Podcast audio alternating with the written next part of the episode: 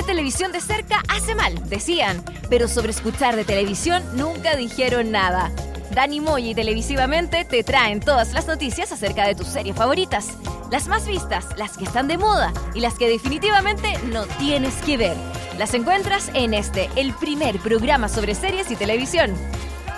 Aquí comienza VHS. Vemos hartas series.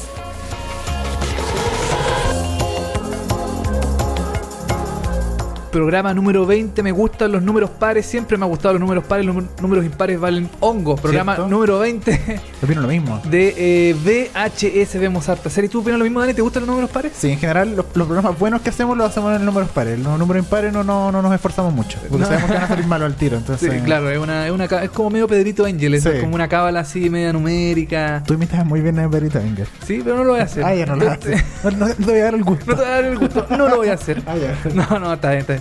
Eh, programa número 20 de VHS. Vemos hartas series. Eh, día mm, eh, viernes, como siempre, estrenamos los, Sí. los podcasts ahora como mm, para que la gente lo escuche los fines de semana. Hemos tenido también buena repercusión en eso. Así que estamos En Spotify estamos, en. Spotify estamos, estamos en Tuning, en iTunes también, en Mixcloud y en eh, Podbean. En Podbean también, que es una plataforma media desconocida, pero en Spotify ya como que todo el mundo así, ¡guau! Todo el mundo lo conoce. Todo el mundo lo escuche. ¿Cómo, cómo estás, Dani? ¿Cómo estás el día de hoy para un nuevo programa? Estamos bien. Estoy nutrido de muchas series. He visto muchas Sí. series y muchas cosas nuevas en el último, el último tiempo. ¿Ya? Así que. Lo vamos a estar comentando. Sí, los próximos capítulos más adelante. Yo ya como que, no sé, fue, fue un, un momento fructífero de ver series y, y encontré muchas cosas buenas y malas de todos lados. ¿Ya? Y ya tengo pa- eh, pauta de aquí hasta fin de año. Muy bien. Sí. Más todas las series que vienen en septiembre. Más Vienen encima. muchas series, Dani. Sí, vienen po. muchas series. Tú el otro día está ahí, pu- pusiste en, eh, en Twitter, arroba televisivamente por supuesto, eh, pusiste las series que prometen de aquí a fin de año, que de verdad, y yo coincido totalmente, Sí. que, y se, me- se me olvidan, era como, oh, de veras, esta y esta, de, de veras, como que falta poco, y es verdad, pues falta, falta poco, y se vienen muy buenas series que prometen bastante, como Maniac, por ejemplo, Maniac, claro. Eh, Kidding también, Kidding, que es una la nueva serie. La Homecoming, que es una serie nueva de, mm, del mismo creador de Mr. Robot y que protagoniza Julia Roberts. Así un nombre así, pero. grande. ah, un nombre gigantesco. Y mm, también puse que le tengo mucha fe a House of Cards al final. También, sí, Le tengo la cuarta, mucha no, fe a la se- eh, sexta, sexta temporada. temporada, sí. Que ya es la última de la serie que va a ser estrenada ahora en, en noviembre. Más cortita, pero con Robin Wright ahí como protagonista. Exactamente. ¿Viste que se estrenó una película de Kevin Spacey el fin de semana Sí, pasado? se estrenó Y recaudó 84 mil pesos. un éxito. un, un éxito. 84 mil Sí. pesos. Le eh, ganó al limpia, limpia piscina de Sebastián Bahía, eso sí. Recaudó un poquito menos, pero ahí están. Y a, y a la nueva chilena, ¿cómo se llama esta? mm, ¿Cómo vamos por casa? ¿Cómo vamos por ¿Cómo casa? andamos por casa? Esa, Sí. que dicen que es muy mala. También, dicen sí, que es muy muy mala, mala. Pero ahí Kevin Spacey, ahí el tema del... Haciéndole un tributo al cine chileno. ahí yo creo que el tema de la... Bueno, obviamente el tema de la cosa sexual y todo eso re- repercutió mucho, Sí. yo creo, en el tema de... Le pasó de- la de- cuenta. Le pasó la cuenta, sí. Yo, esta- yo estaba sacando la, eh, la cuenta porque en Estados Unidos la entrada al cine es mucho más cara. Cuesta ¿Ya? como 20 dólares. ¿En serio? Sí, pues, entonces como 20 dólares, 15 dólares. Y ahí se recaudó 84 mil pesos. Es como que fueron, no sé, 5 personas. claro, cine. 5 o 6 personas. Sí, así una como- cosa así. Oh. Entonces- o sea, los críticos fueron en realidad. Los críticos Claro. que tuvieron que pagar su entrada fueron a ver la película de Kevin. Spacey. Chuta. muy mal. Oye, terrible, sí, a, a propósito de House of Cards. Bueno, y seguimos con Netflix, porque hoy día te traje dos series de Netflix. Ya, Eh, una es una serie y otra es un programa. perfecto. La primera es La Casa de las Flores. La Casa de las Flores. Esta es mexicana. Es mexicana. Es totalmente 100% latina. Es eh, protagonizada por Verónica Castro, La, la mamá de Cristian de Castro. Cristian Castro. Cristian Castro. Y eh, bueno, muchos actores más que no son tan como reconocidos aquí en este lado del mundo. Hay una chica que, eh, que no me acuerdo cómo se llama, que es conocida porque ha hecho otras cosas con Netflix, que no, si no me equivoco, actuó en Easy, un capítulo de Easy. La Ya. primera temporada. Mm, puede ser. Vamos- vamos a ahí- chequear esa ahí, ahí- información. ahí me pillaste, ahí Sí. sí me pillaste. Pero como que la Casa de las Flores ha sido como un boom, así como un fenómeno, así como que todo el mundo de repente, de la nada, eh, empezó a hablar de la Casa de las Flores. La comparan con Luis Miguel, con la serie Luis Miguel. Dicen que es mejor que Luis Miguel. Oh. Así a ese punto, así que la vamos a estar ahí comentando en un rato más aquí en VHS. Y te traje otro programa, Dani, que se llama eh, Dark eh, Tourist, que es como el. que aquí en- Latinoamérica se llamó, se llama El Otro Turismo, Ya, que es un programa. Es como un- piensa en un Pancho Saavedra, ya, perfecto. así en unos lugares que hablan, pero como mucho más que, que va a lugares así, pero horribles. a lugares así como mm, No que bonitos. tienen- que no son bonitos, que no son turísticos porque tienen cierta eh, mm, tienen cierta connotación negativa o que pasó algo terrible o que es algo o que pasó algo muy muy así como espantoso. Ah, ya, Entonces, perfecto. esas cosas las convierten en eh, tour turístico. Ya. Pero no son como para todo público, de cierta forma. Claro, es como Ya. para la gente que no va, no, no, no- está acostumbrada a un turismo tan tan así como hoy vamos a ver la iglesia Tan de- bonito, tan histórico". tan histórico, claro. Es como el antiturismo. Exactamente, es el antiturismo, lo vamos a estar comentando también en VHS en un ratito más también. Eh, también tenemos noticias de seriepolis.com y música también de la serie de Affair, que ya eh, eh, finalizó su cuarta temporada hace un tiempo atrás, hace un, bueno, el fin de semana pasado creo. Y eh, ya está confirmada su nueva temporada que va a ser la última. La Uh. última temporada de The Affair, la quinta temporada que va Sin va- la actriz principal. sin, eh, Ruth, sin Ruth Wilson, que se fue de mm, se fue de la serie. Todavía como que hay una, una nebulosa, así como de qué, por qué se fue, por qué, eh, si se fue ella, la echaron. Como que no, no queda todo muy claro. De hecho, ya estuvo en un matinal en Estados Unidos, en el. Ya. En el, em, En el Bienvenido de allá. En el, eh, el de CBS, que no sé cómo se llama. Good Morning America, ¿no? Eh, no, pues es de ABC, ¿o no? Eh, siempre Oh. se me funda ABC. Porque CBS. eh, NBC tiene el Today. Today, sí. Bueno, CBS tiene un matinal también que no sé cómo se llama, no sé, no sé si es Sí, Good ah, Morning America. CBS es Good Morning America. Ya, perfecto. Sí, sí, CBS Bueno, estuvo Morning. invitada ahí y le preguntaron por este tema y como que dijo, "Mm, no puedo hablar de ese tema. Oh. Así que ahí le, le hicieron, yo creo que seguramente ahí le hicieron... contrato y cosas que. Hay contrato, claro, hay Mm. cosas que como que le, le impiden hablar. Y em, la quinta temporada va a ser eh, totalmente... em, no sé cómo hacer la historia de The Affair en realidad, pero no va a estar ella involucrada, que yo creo que era, bueno, es la protagonista y era uno, de los grandes em, ejes del- de, la, de la serie, su personaje y su historia, pero ya no van a estar en The Affair quinta temporada. Oh. Pero Dani, te traje aquí un especial de música de The Affair. Oh, buena música tiene de. Tiene muy buena música. Eh, eh, toda la música que vamos a escuchar ahora es de la cuarta temporada. Eh, y vamos a partir con eh, una canción que se escuchó en el episodio 9 de la temporada 4, como dije, de The Affair. Se llama Azúcar Morena, de Carla Morrison. La escuchamos y después comentamos todo lo que tenemos acá en VHS.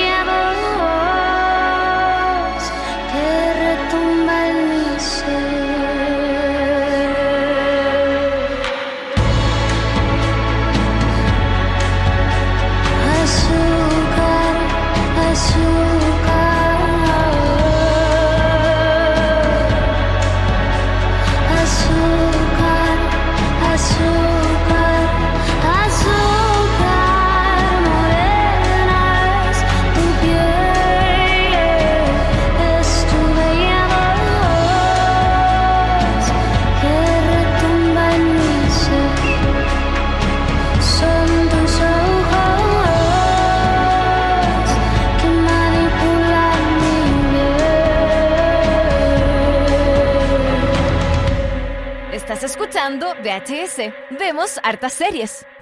Eso fue Azúcar Morena, no Azúcar Moreno, porque Azúcar No. Moreno es un, es un grupo Sí, po, español. Solo se vive una vez. Exacto, esta es Azúcar Morena Ah, de. Carla Morrison, Carla canción que se escuchó en el episodio 9, temporada 4 de, de, de The Affair. The Affair, esta serie de eh, Showtime que llega a su última temporada, quinta última y última temporada. Exacto. Se estrena el próximo año y sin su protagonista principal. Exactamente. Ahora vamos, Dani, con las noticias más importantes de Seriepolis.com, este portal eh, lleno de noticias, de series, de crítica, de, de todo un poco. Información, todo. Opinión, redes sociales. Podcast. Usted puede seguir también eh, en, en- en Instagram, eh, arroba Seriepolis. Eh, Sí. Puede seguirlo en Twitter, arroba Seriepolis. Seriepolis. Y en Facebook, Seriepolis. Y pronto, más cosas con Seriepolis. Más cosas con Seriepolis, Sí. exactamente. Y ahí tenemos, tenemos algunas cositas eh, guardadas bajo, un, un as bajo la manga. Exacto. Dani, vamos con las noticias. Hablamos de Family Guy. Esta serie de Fox que... eh, ¿Que está terminado? ¿No? no, saliendo? sigue, Ah, sigue, saliendo. sigue, sigue Ah. todavía. No, si no, todavía no, no se acaba y ojalá no se acabe nunca Sí. porque es muy buena. Yo, Yo- yo- yo- ya le perdí un poco el hilo. ¿Sí? Sí, ya no sé cuántas temporadas llevan ya. Va como en la temporada 10 y, eh, 16, 17, por ahí más o menos. Sí, muchos, muchos, muchos años. Muchos años. Pero claro, con el general, con los monitos animados pasa eso. Sí, po. ¿Y eh, qué pasa con Family Guy? Que Fox confirma el primer largometraje de Family Guy que será con animación y elenco real. O sea, Esto a- es- ahora, ahora el elenco de mentira. El elenco es falso.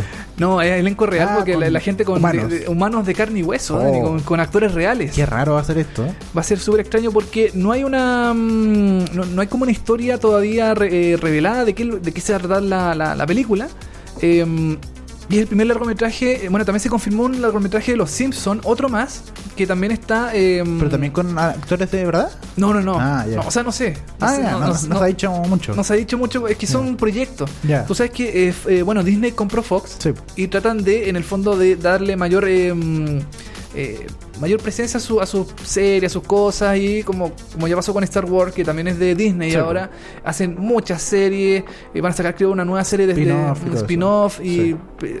cosas que no son tan relacionadas a la misma mm, a la misma Star Wars, pero la van como le sacan el jugo en el Sí, fondo, po. tratan de, de sacarle el máximo provecho posible a la a la franquicia y yo creo que con Family Guy va a pasar más o menos lo mismo. Eh, esto lo informa The Wall Street Journal eh, que la controvertida serie de Seth MacFarlane eh, será una mezcla de animación y acción en vivo cuando llegue a las pantallas del cine.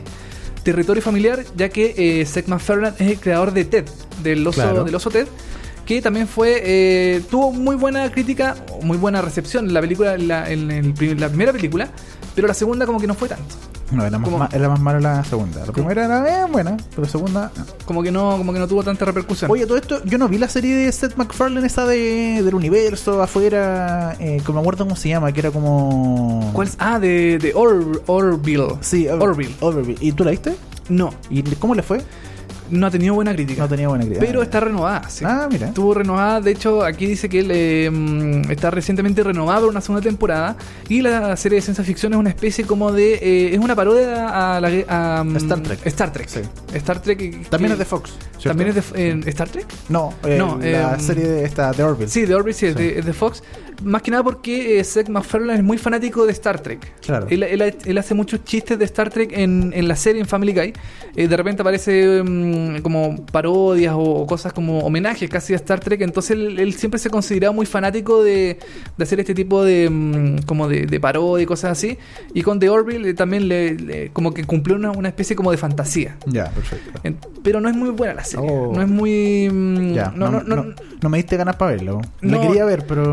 no no tiene su humor como de Family Guy, por ejemplo. Ya. Es como un humor más absurdo. eh, no es buena, no es buena de Orville, pero eh, increíblemente yo creo que porque Fox debe querer mucho a Seth MacFarlane, le dio una segunda temporada. Eso es como bien, bien llamativo. Oye, de esta de este largometraje que estábamos hablando de eh, Family Guy de Fox, eh, no está confirmado los detalles de la trama, pero eh, habrán muchos momentos eh, surrealistas, porque claro, es raro esto de que eh, Family Guy, una serie tan conocida en monito animado, Sí. eh, se transforme en, en carne y hueso. Por ejemplo, si hicieran Family Guy con elenco chileno, ¿a quién tú pondrías como Peter? Ponte tú. Lucho Ñeco. Lucha, funcionaría, Lucha Ñeco. ¿Y quién sería el perro? A el ver. perro. Carol eh, Dance. Carol Dance, perro. Carol Dance Sí, sería el per- perro, ¿no? Aunque igual el perro es bien inteligente, así que yo Sí, no, yo no. lo- no lo pondría a Carol Sí, Dance. Quizás Stewie pondría. Miguelito. Miguelito, Stewie puede ser ahí. sí, puede ser, puede ser, sí. Em, ¿Quién sería el, el- cómo se llama el, eh, el cabro chico eh, que idiota? El, el Chris. Chris. Ese, ese es Carol Dance. Ese es Carol Dance, Dance, sí, ese es Carol. Dance. Eh, en- bueno, en acción real, bueno, todavía no se sabe qué es lo Pancho Melo, ¿qué haría Pancho Melo en todo esto? que. Pancho Melo. Sería, eh, Em, ¿cómo se ¿quién llama? puede ser? el, Eh, el vecino, el vecino que se masturba mucho. ¿Cómo se Eh, llama? Quackmayer. Quackmayer sería Pancho Melo. Sería ¿no? Quackmayer. ¿Sería Sí, sería Pancho Melo. Y Tamara Costa sería la esposa de, de, Lu- de Lucho Ñeco. Claro, por supuesto. Sería sí. eh, Lois Griffin. Esa es la versión chilena de, Sí, de por acción real, por ejemplo. Pero eh, no se sabe qué es lo que va a ser de acción real en, en realidad, si van a ser los actores de... O sea, van a ser actores interpretando los personajes, va a ser una sección específica, aunque igual Family Guy de repente en algunos momentos Mezcla. mezcla acción real con eh, animación. Claro, como medio Roger Rabbit. Exactamente, como que tiene ahí como un. Como que de repente así como que tira chistes específicos porque Family Guy es como muy de flashback, es muy de como de. Peter dice, oh no, mm, esto me recuerda a la vez que no me podía sentar. Claro. Y muestran un flashback de él que no se podía sentar y hacen un chiste, qué sé yo. Y de repente aparecen eh, mm, personajes reales, personas reales, eh, actores invitados. Ha aparecido La Roca, ha aparecido Brian Cranston, muchos actores, eh, actrices también Sí. eh, relacionadas con chistes específicos Yo, que tiran. yo creo que va a ir por ahí, o sea, me imagino que va a ir como por ahí la mezcla de esta película, Sí. porque si no, no sería muy raro encontrar un actor, eh, no sé, Benedict Cumberbatch como Peter Griffin. eh, no sé. Bueno, podría ser. ser. Sí, No eh, sé. Esta serie es tan rara, es tan como que pasan cosas tan extrañas que puede ser. po. Puede Por- ser, verdad. Ahora, yo te quiero dar un datito, Dani, extra que eh, Seth MacFarlane siempre dijo que cuando hiciera la película de Family Guy iba a hacer cosas que no se podían transmitir en televisión. Ah, mira. Entonces ahí como que tienen un punto... Se va a ir un poquito más denso. Yo creo que se va a ir un poquito más al chancho. Mira, está bien, Sí. po, está bien. También porque, claro, uno paga su entrada y en el cine como que hay calificación para todo. Pues entonces hay una calificación que es como R, ¿cierto? Que es Claro. como así como la máxima, que es como ya para mayores de 18. 18, Sí. gente que está casi muriendo, Claro, eh, sí. muy, gente Sí. muy mayor. Solamente con título profesional. Exacto, no con criterio formado, Con criterio cosas así. formado. Así que eso con Family Guy. Oye, y, y ahora tenemos una noticia que es al revés, po. Es una película que se va a serie de TV, po. Son dos películas. Dos películas que se van a. eh, películas conocidas que ahora se van a transformar. También The Wall Street Journal nos cuenta sobre eh, la era del hielo y una noche en el museo que están a paso de convertirse en una serie de televisión o dos series de televisión. Sí, a mí lo de la era del hielo me, me, me, me, me hace más sentido, porque es como serie de animación, Sí. eh, y en realidad como que muchas eh, series de animación que se hacen en, la, en, en el cine pasan a, a series. Sí, po. Está, por ejemplo, no sé, por la lluvia de hamburguesa. Que hay- tiene una serie. Tiene su serie. Está, por ejemplo, eh, eh, El bebé en pañales también, que eh, fue una también película, sí, y ahora es una serie de Netflix. Trolls también creo que se, se hizo una serie. Trolls, Se hizo una exactamente. serie. Y muchas, eh, muchos ejemplos más que, mm, bueno, Teen Titans también, que fue una serie de televisión que pasó a película. Mm. Sí. Y, así puede ser una, una cantidad de ejemplos bien grande. Pero la era del hielo yo no sé por qué no, no- todavía no la hacían serie. No sé por qué en algún momento nos dijeron, oye, hagamos una serie de la, de la era del hielo. Y por qué ahora justo que cuando Disney toma el control de Fox, dicen, ya, hagamos una serie de la, de la era del hielo. Bueno, tiene, yo creo que tiene que ver también con el tema de eh, el streaming. O sea, como que necesitan más contenido para eh, mostrarlo en, en su. O, o de alguna forma potenciar sus streaming. Porque recordemos que ahora Disney está. está eh, lo, lo, di- lo dijeron, en Sí, lo- 2019 lo- se sí. va a lanzar este servicio streaming con todo lo que va a tener. Entonces quieren tener mucho contenido como exclusivo, contenido nuevo y contenido como atractivo para que la gente se vaya eh, eh, de inmediato a este servicio de streaming que van a estrenar Claro. el próximo año. Entonces, yo creo que por ahí va este el asunto de estas dos series en particular. Claro, ahora el problema es que eh, no hay muchos detalles. Todo esto, en el fondo, igual que lo de Family Guy, eh, son proyectos, son eh, es la ideas. noticia, ¿no? el, el- el Eh, claro, encabezado. es como el, claro, exactamente, es como el, titular, así. Sí, la, titular. Era, la era del hielo va a ser una serie, o una noche en el museo va a ser serie. Ahora, lo de la noche en el museo va a ser interesante porque no creo que ninguno de los actores involucrados dentro, bueno, y hay uno que está muerto, que es Sí, Robin Williams, claro. ya para afuera, ese, ese ya no va. Y eh, no creo que Ben Stiller, eh, que es el protagonista también de la serie, eh, vaya a participar de esta, mm, de esta serie. O sea, va- van a ser. Yo creo que, la- claro, la, lógica va a ser la misma: de que eh, a medianoche en un museo, las cosas que hay adentro cobran vida, qué sé yo. Pero. eh, no va a ser el mismo elenco que es lo que ocurre generalmente en este tipo de- de- de series que llevan eh, que pasan de, la, de una película a la televisión. Sí, va a ser bastante raro. No, como hemos dicho, no, no hay nada con, eh, con- Confirmado, confirmado, hasta, claro. hasta estos momentos. Pero eh, quizás se transforme en bonito animado, no sé. Pues sí, Puede ser o no. puede ser, puede ser, pero yo creo Sí. que yo creo que lo O si no, se transforma como unas típicas estas series como de Disney Channel, que son como muy para niños, que son como más baratitas, Oh, como pero- con escenografía. Pero ahí la matan. Como Saki Cody, pero. No, ahí la, ahí la matan. Ahí la matan, yo creo, así como ¿Tal una, como una sitcom, así con risa grabada. Claro, sí. Chuta, no, yo creo que ahí la matan. Puede ser o no, no sé. No, yo creo que va a ser Bueno. como algo más... Más elaborado. Más elaborado, Ya. sí. Más elaborado. así no tan infantil como para cabros No, chicos. como... ¿Qué puede ser así como elaborado de Disney? em, como dinosaurios. ¿Te acuerdas de dinosaurios? Ah, pero. Que era como temática sí, más, más adulta. Pero fue hace rato ya. Sí, un ejemplo Sí. muy... Me fui muy Un atrás, ejemplo muy antiguo, sí. Me fue un ejemplo muy viejo, sí. Bueno, Pero- pero, más o menos se, se entiende. Así que eso con eh, la era del hielo y una noche en el museo, ya cuando esté más... eh, cuando se, no sé, se presente elenco o cosas así, eh, lo vamos a estar informando también aquí en VHS. Oye, y seguimos con noticias porque una noticia bastante controversial del último tiempo fue que Netflix está probando publicidad entre episodios de series. Eh, la gran eh, exclusividad de Netflix de tenerlo y en Estados Unidos principalmente la diferencia de Netflix con eh, Hulu es que en Netflix tú no tienes comerciales. En Hulu tú en la tienes una versión, eh, la versión básica en general, tienes comerciales. Claro. Entonces tienes que mamarte los comerciales, todos los breaks entre serie y entre capítulo y capítulo. Tienes que ver comerciales de distintas marcas. Netflix no los tiene. Ya actualmente han habido reportes de que eh, entre capítulo y capítulo, cuando se acaba un capítulo y empieza como el próximo capítulo comenzarán 15, 14, 13, ese espacio te meten un comercial, pero no un comercial ojo de una marca como Pepsi, Coca-Cola, lo que Claro. sea, sino de otra serie de eh, Netflix que tampoco es tan terrible, creo yo. O sea, no, yo no voy a ver una publicidad de eh, Cicatricure eh, metida entre sí, medio po. de gente. Mariana Verderian, de viendo que se pone ahí el, el Cicatricure o, o la Ivette Vergara. No, uno Claro. no va a ver Ah, eso. ya, o Tío Nacho, ok. ponte tú, Tío no. Nacho. No, va a haber un comercial de otra serie de Netflix que se va a estrenar eh, próximamente. ponte. Claro, o sea, en el fondo es como para, el- claro, para que la gente vea eh, si le interesa seguir viendo esta serie nueva o va o se salta la publicidad, pero igual es interesante. Yo encuentro que es terrible también de alguna forma, porque claro, como dices tú, Hulu tiene una versión eh, básica en Estados Unidos que incluye comerciales, que en el fondo Claro. tiene acceso a todos los contenidos, pero con la mm, con la desventaja que tenéis que ver un comercial entre medio. Mm. Por eso de repente cuando uno ve una serie de Hulu hay espacios negros, porque seguramente en esos Ah, espacios eh, meten publicidad Sí. de cualquier cosa. En cambio acá en Netflix la, la gran gracia es que uno paga una mensualidad y que eh, y que no tengáis publicidad, o sea, en el fondo tengas el contenido limpio, no tengas ninguna ningún tipo de distracción aparte de ver la serie o la película o el documental, lo que tú quieras. Eh, y eso en el fondo era también lo que decían, eh, que eso, eso era el, cable en, en un principio.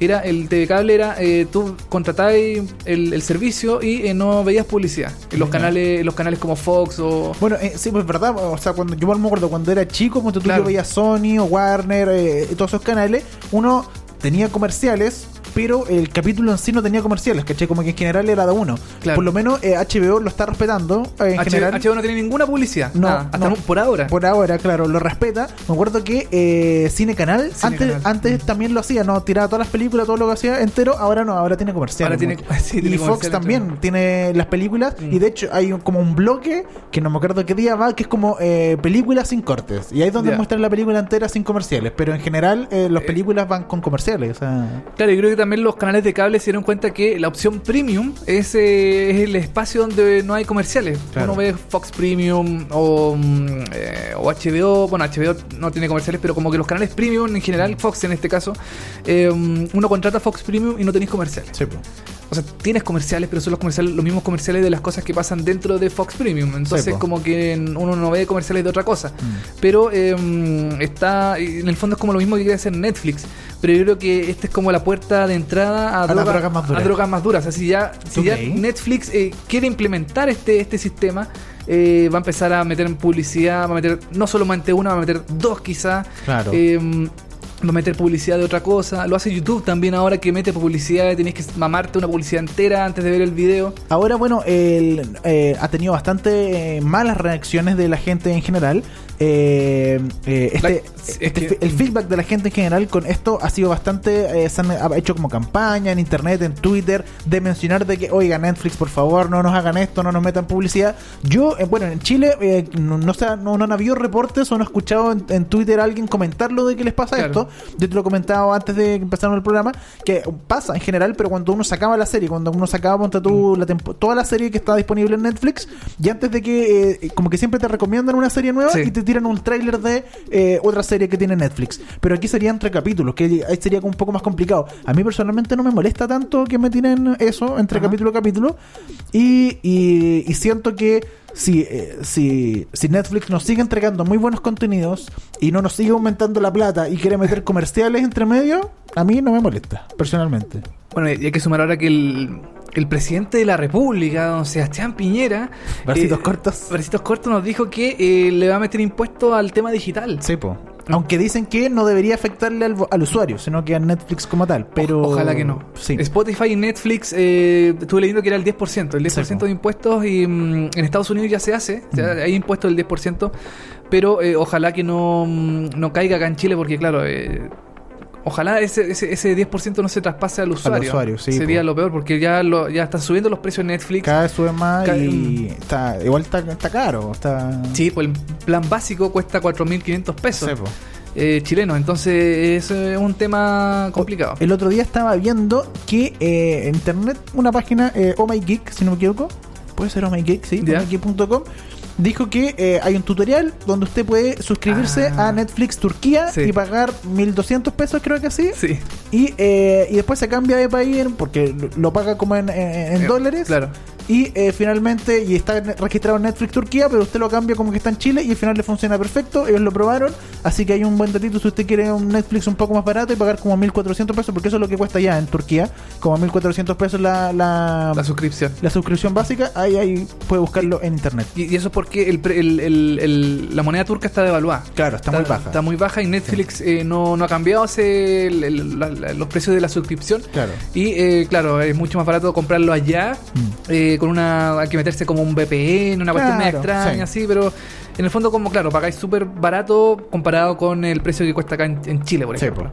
Así que, mm, nada, pues ojalá que no Netflix no meta más publicidad entre medio, que solamente sea un testeo, que se dé cuenta de que no. Y, mm, y que no, no lo haga. Que No no, lo haga, haga. no lo haga. hagas. No lo, no lo. Igual lo vamos a seguir viendo, nos Es que, es que no queda otra, pero, pues, pero bueno. pero ojalá que no meta más publicidad. Oye, eh, seguimos con informaciones porque claro, hablando de Netflix y hablando un poco del streaming y de esta la, la televisión eh, digital que se está generando hoy en día a través de las computadoras, a través de los tablets, a través de las aplicaciones. Se hizo un estudio que revela que los jóvenes ven cada vez menos televisión tradicional. La generación Z, que se define entre todos los que tienen entre 8 y 22 años, nosotros ya no estamos ahí. Yo, yo, yo, yo de, de espíritu. ¿Tú de espíritu de, sí? espíritu sí. Nosotros estamos con la generación Y, no sé. Nosotros somos millennials, Dani. Somos millennials, En esa, en, esa, sí. en esa clasificación estamos. El otro día, la generación Z creo que sería entonces como los Centennials, ¿o no? El otro día estaba viendo hicieron un reportaje en la tercera muy, muy de moda sobre los Ya, Centennials. puede ser, puede ser. Que tienen como también como 20 años año aproximadamente. Bueno, esta generación que está cada vez consumiendo menos televisión tradicional es lo que señala un estudio del Instituto Nielsen. El estudio que se realizó en Estados Unidos muestra que en un periodo de 5 años, niños, adolescentes y jóvenes redujeron en un 49% el hábito de seguir programas en la televisión de manera tradicional. Sin embargo, no quiere decir que ese grupo se desprendió del mundo del entretenimiento.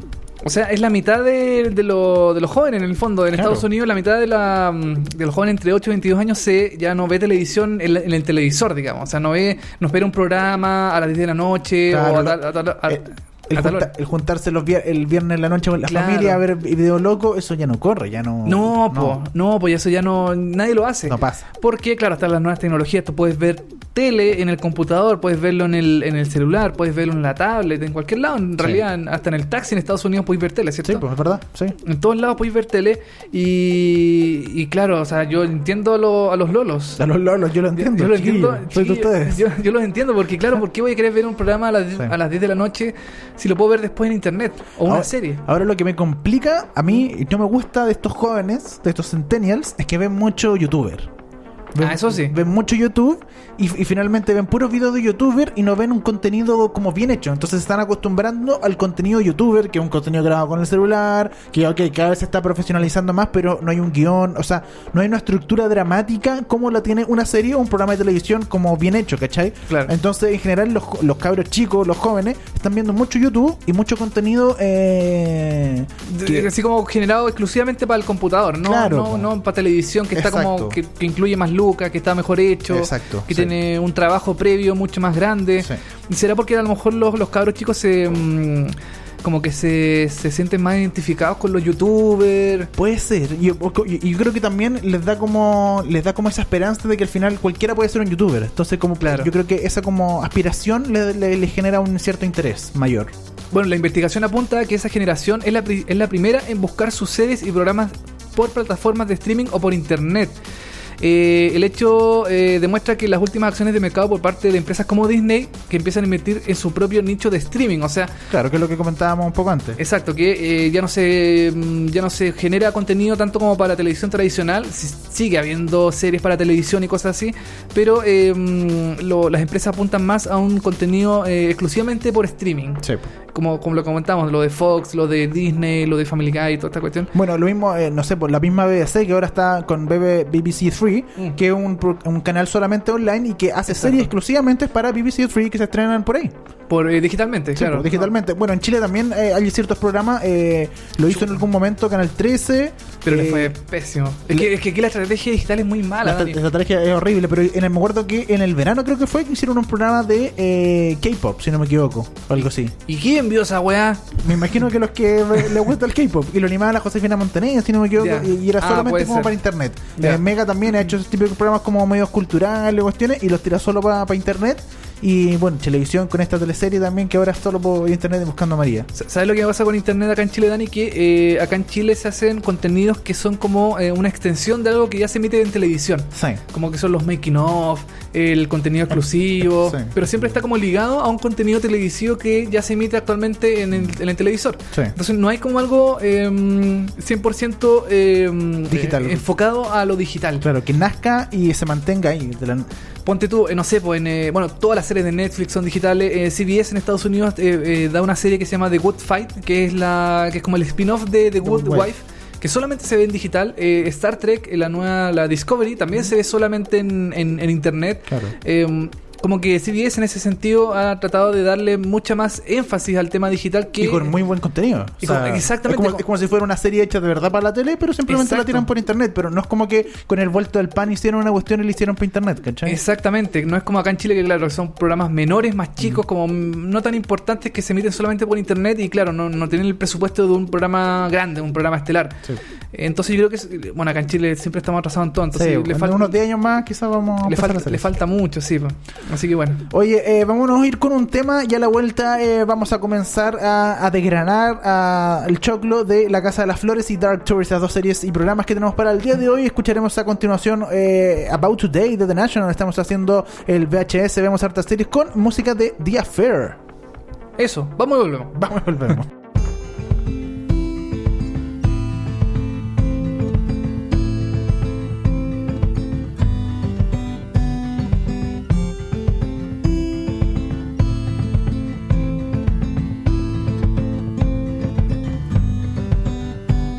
Today.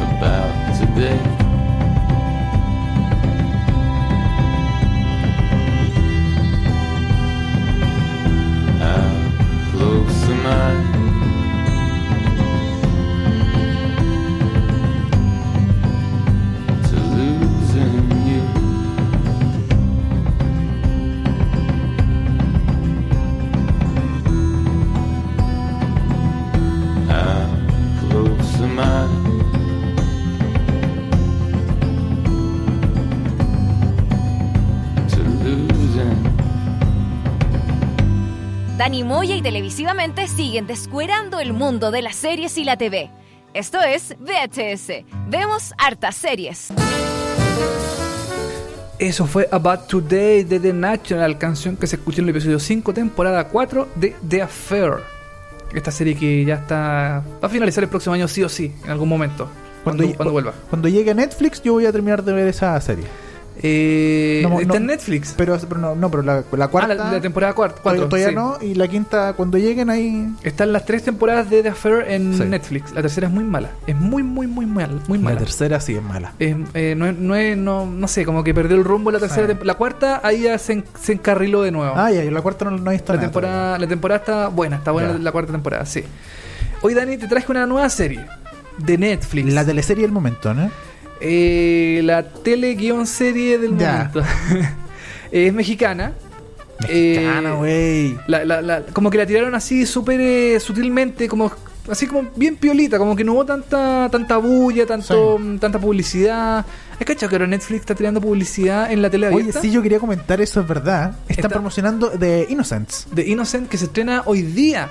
Eh, Viernes 24 de agosto. Viernes 24 de agosto. Sí. Hoy día se estrena The Innocent, que es esta nueva serie británica. Sí, po, y que eh, hemos visto comerciales en el Mega, en eh, Televisión, eh, en, En Canal el 13, 13. en TVN, en todos los canales. En todos los canales hemos visto comerciales. Yo he visto afiches gigantes en la calle de The Innocents. Eh, Hay- yo no he visto. Hay, hay afiches. sí, hay afiches gigantes, así como pancarte. Yo lo, eh, camino cuando tú al, al, al aeropuerto el otro día pasé y estaba un gigante. ¿Cómo voy a caminar al aeropuerto? No, se iba camino, iba Ah, iba camino. Ah, ya, ok. Sí, ya, iba camino ya, al aeropuerto, en auto, en auto. Ya. Y sí, hay afiches, he visto un par de afiches de, eh, de Innocence, esta nueva serie de Netflix. Eh, es, es raro esto de Netflix que está Sí. metió muchas lucas Mm. eh, en promocionar eh, tu serie. Series acá en la tele chilena. Sí. Es como súper extraño. Sí, y está empezando con The Innocence. ojalá le vaya bien y ojalá empiece a meterse Netflix un poco más en, en Chile. Ojalá, pues, ojalá Sí. sea como la punta del iceberg, Del así iceberg. que, que empiece así como a meterse así a poquitito.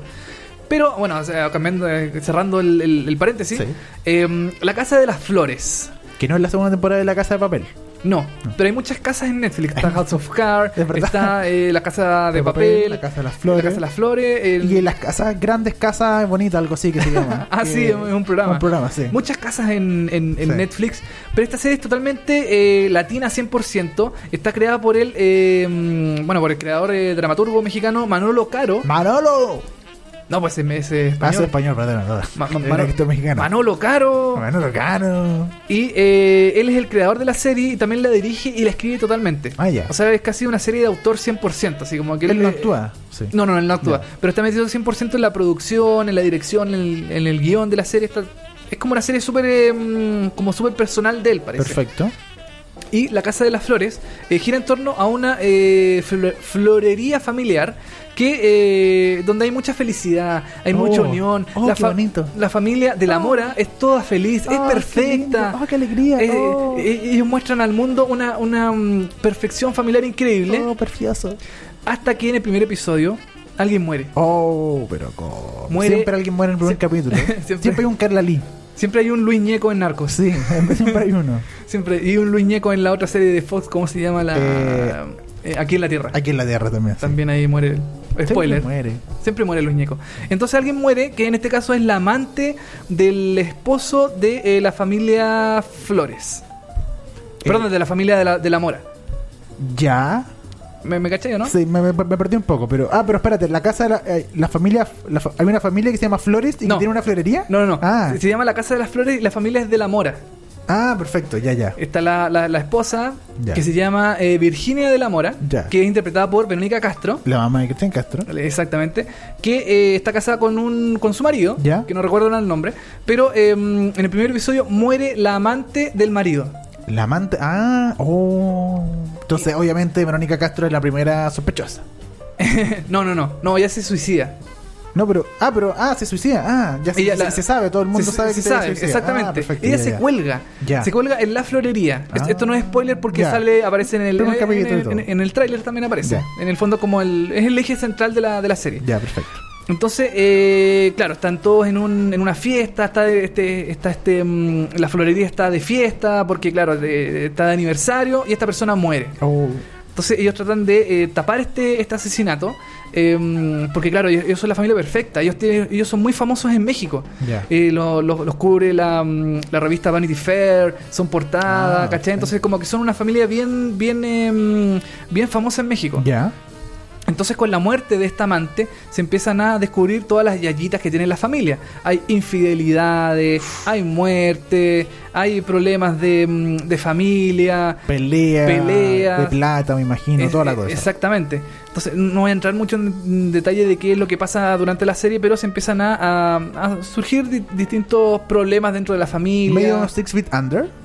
Es, sí, mira, es medio. Es, una mezcla bien variopinta. Ya, a ver. Es Six Feet Under, Ya. más Desperate Housewife, Ya. más Ugly Betty, Ya. más Jade the Virgin. Ah, chuta, ya. Es como una mezcla, Una de, varias, de varias cosas. Pero, pero en, en ninguna de, de- de tu ecuación, ¿Eh? pues yo pensé que iba a meter así como una teleserie mexicana, una teleserie como. ¿T- ¿Tiene, ¿tiene ese Es que, componente? es, que, es que ese es un gran punto, Dani, porque Ya. mucha gente dice, ¿esto es una, te- una serie o una teleserie? Claro.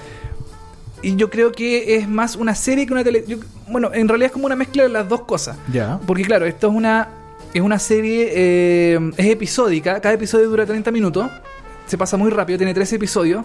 La puedes ver perfectamente en una tarde, así, en un fin de semana, no hay ningún problema.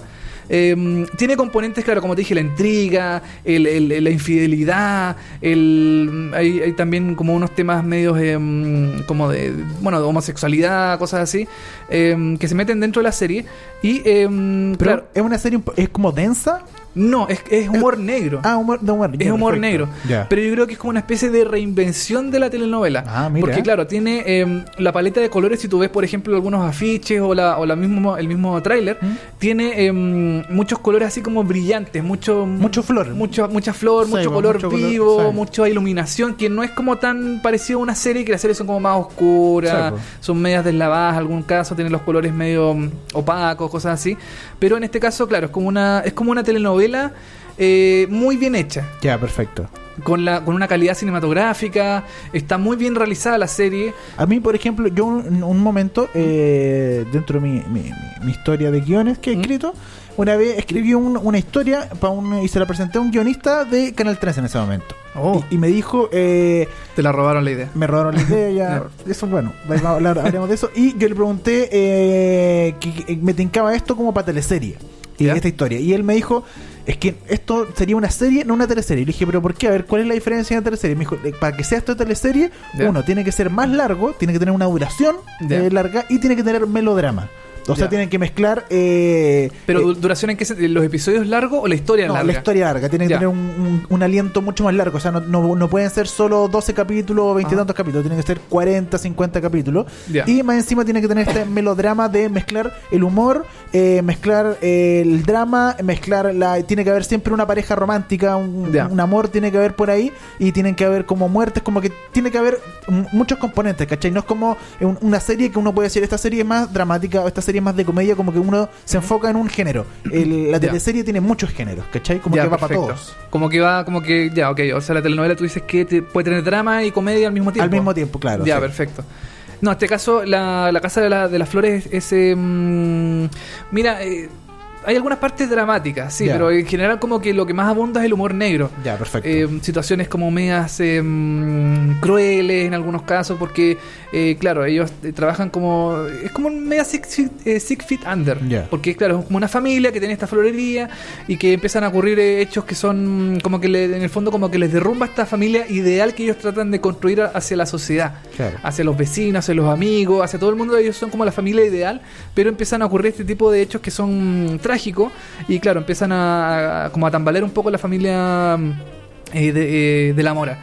Oye, yo estaba buscando y claro, eh, Aislinn Derbez, que es una de las actrices de La Casa de las Flores, también actuó en un capítulo de Easy, el capítulo de Ah, eh, los dos como latinos que están como en Chicago, que eh, ella le pone el gorro con el mejor amigo, eh, no sé si te acuerdas de ese capítulo de la Sí, Easy. sí, sí. Bueno, ella, eh, Gaby se llama el personaje que hacen Easy, que ha actuado en otras series de Netflix, no recuerdo cuál otra. Ella también es una de las protagonistas de La Casa de las Flores, Aislinn Derbez. Y en la Casa de las Flores se llama, se me fue el nombre de ella, ¿no, no te aparece ahí el Eh, nombre? no de- me aparece, no. Bueno, debe ser la que está con el gringo, mm, con el gringo que, que- que- que es su pareja en, en- en la serie. Ya, perfecto. Bueno, en la, la serie está protagonizada por, eh, como dije, por Verónica Castro, pero la que se lleva realmente todas las las, eh, las flores, Las lo- flores, los, eh, los aplausos, es el personaje de Paulina, Paulina Ya. de la Mora, porque eh, eh, su personaje es como bien, también es como súper... eh, em, tiene un carácter súper fuerte, pero lo que más la destaca ella es su forma de hablar. Ella habla todo Ah, lento. ella es la que hable como lento, ya. Ella lo- Ya, he visto videos de que eh, en- Sí, hace sí. mucha gente como, weón, me carga como habla ella. Y ella, hemos Ella habla muy, estira mucho Ya. las frases. Ya, perfecto. ¿Cachai? Habla todo lento. Y ¿Y todo- ¿Eso es parte del personaje? es parte del personaje. Ah, de hecho, estuve leyendo sobre el personaje. Eh, ella y el director en algún momento dijeron, ya, vamos a hacer que este personaje tenga, eh, que hable muy lento. Ya. Pero eh, eso ya lo hicieron durante la, mm, el rodaje de la serie. Entonces ya habían, eh, habían episodios que ya estaban listos y que ella tuvo que, en el fondo, como que doblar su voz para Ah. hacerla más lenta. Ya, perfecto. ¿Cachai? Para que, porque ella hablaba normal. Ella hablaba, Exacto. de hecho, en un, en un tráiler, eh, un tráiler de hace algún tiempo, ella hablaba con su voz normal. Ah, ¿Cachai? mira. Pero eh, le dio este, le quiso dar como una... como una característica a su Claro. personaje de que hablara todo muy lento. Lento. Salúdame al cacas. Hay una parte que dice caca. al, ca- al cacas. Ah, cacas. Sí, Mira. una parte también ahí que, bueno, también es parte de la, de la, de la serie que es muy, es muy divertida. La serie tiene momentos muy buenos, otros que no son tan tanto. A mí me costó mucho eh, enganchar en el primer episodio de la serie porque como que no pasa mucho, así como que en realidad como que no te deja muchas ganas de seguir viendo el siguiente episodio. Pero ya en el segundo o el tercer episodio ya como que empieza a tener algunos temas bien interesantes que eh, hace que en el fondo te enganches con la familia, te, te encuentres que los personajes son... Aquel, el- la serie es muy de personajes, muy los personajes son muy importantes, cada uno tiene como su rol bien definido. Ya, muy comedia entonces. Es muy comedia. eh, como dije, son tres episodios de 30 minutos cada uno, eso eh, se pasa muy rápido. eh, El la- que- cada capítulo tiene un nombre de una flor. esa- eso también te, sí, también te lo voy a comentar. Cada capítulo tiene un nombre específico de una flor. Entonces, eh, según la característica de la flor, eh, es como más o menos se basa el episodio, entre comillas. Claro, el primer capítulo, por ejemplo, se llama Narciso ¿Ya? y el narciso tiene un- el símbolo de la mentira. El segundo, el Exacto. crisántemo, que significa dolor y así. Todos los, todos los capítulos tienen el último amapola y significa resurrección. Uh. Sí, es como, es como un. Bueno, es algo común en las series, que como que Mm. se- eh, lo- lo- el, el- el nombre del episodio está como bien pensado por lo que se va, por lo que pueda pasar en, en- en ese episodio específico. Entonces, Oye, ¿y qué nota entonces le pones a, a la Casa de las Flores? a la Casa de las Flores yo le pongo un 6. Mira, buena nota. Un 6 de 7 eh, es recomendada. Yo creo que en un fin de semana se la ve perfecto la serie. Eh, como te dije, hay mucha gente que la compara con Luis Miguel. Eh, y a mí me gustó mucho. Yo no he visto Luis Miguel, pero hay mucha gente que dice que es mejor que Luis Miguel. Pero sí, pero en todo caso, Luis Miguel no era comedia y No, era más larga, entonces no Claro. sé qué tanto puede Es parecerse. que porque es de mexicana. Ya, porque es mexicano, porque ¿no? viene de Ya, México. Y claro, es una historia totalmente nueva. No es algo. No hay personaje así como Luis Miguel, que es una. Es como una biopic casi Sí, del- desde la, de su niñez a, a- a como está ahora. Eh, no, La Casa de las Flores, bien recomendada. Yo no le tenía mucha fe en La Casa de las Flores, pero vi que hizo tanto ruido que dije, ya la voy a ver.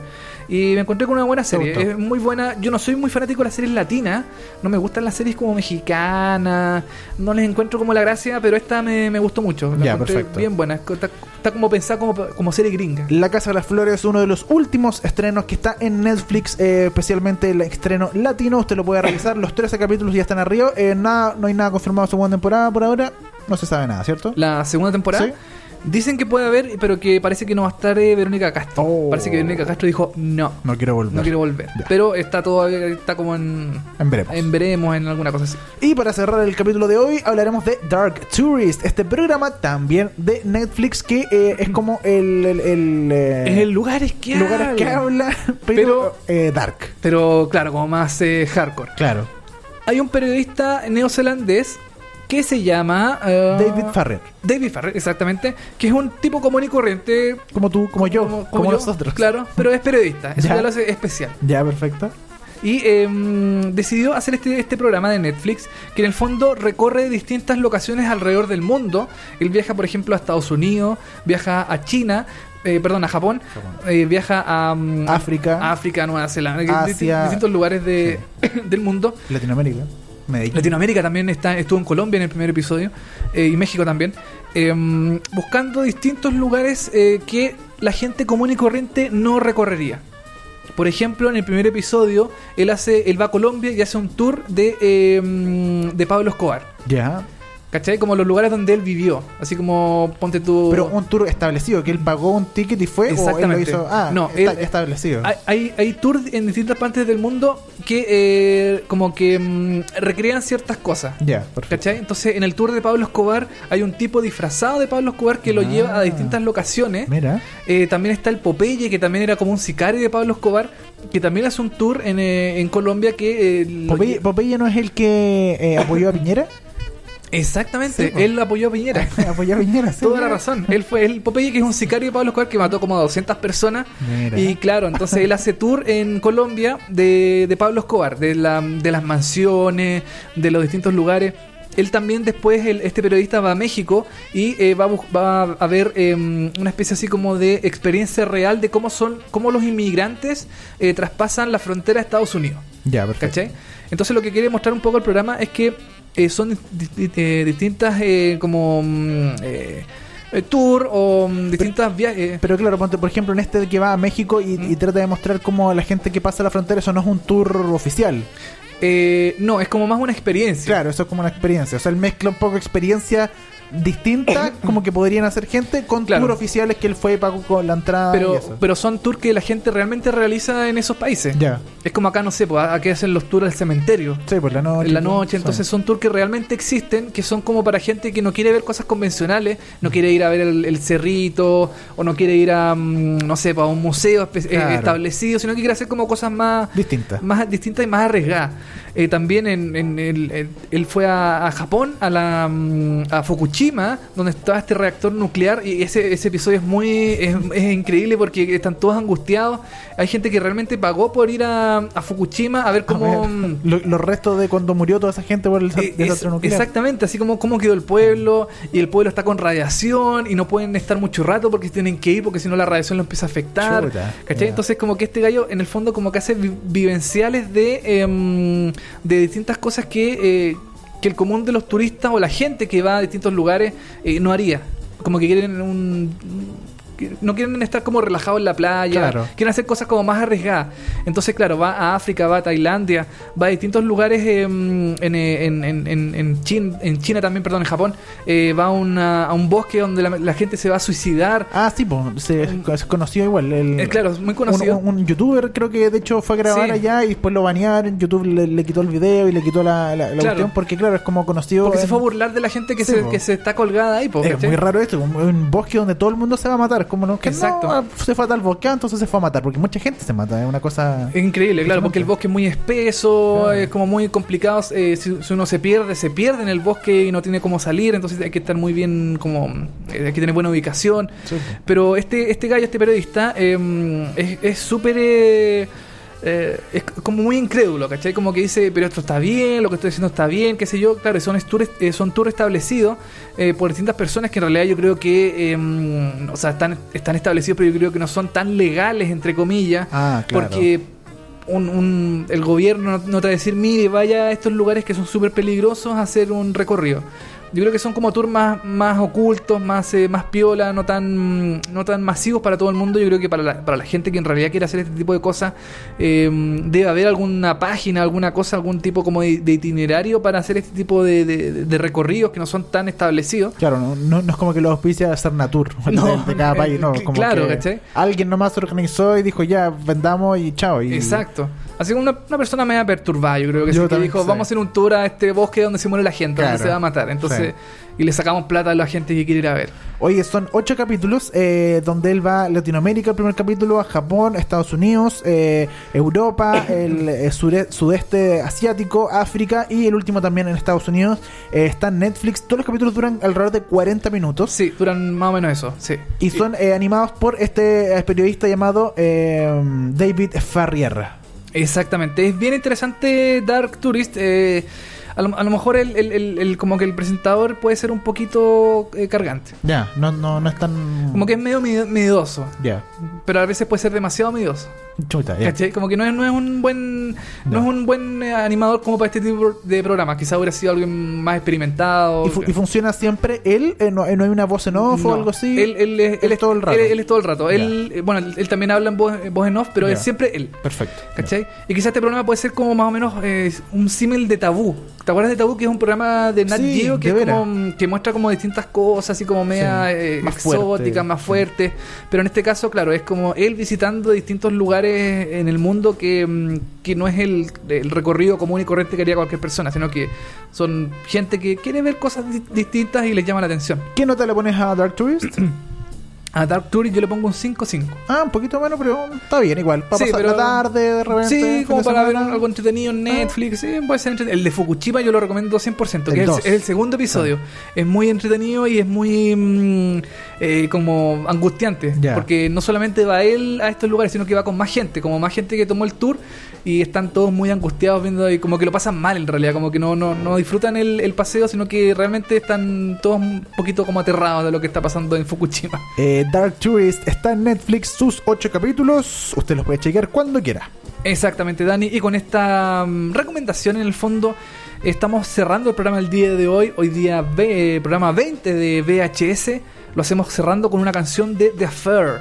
Como siempre. Estamos escuchando hoy día la banda sonora de The Affair, esta serie que llegó a su eh, final temporada, la número 5 que se estrena el próximo año. A continuación cerraremos con eh, What Sarah Said, What Sarah de Sarah. Death Cap for Cutie, de la temporada 4, el episodio número 10. Nosotros nos despedimos, nos pueden, eh, recuerden eh, chequear en Spotify, en iTunes, y nos pueden mandar mensajes a través de en Sí. nuestro Instagram, arroba Seriepolis, o arroba en Twitter, arroba televisivamente, arroba sepamoya63 en Instagram y en Twitter.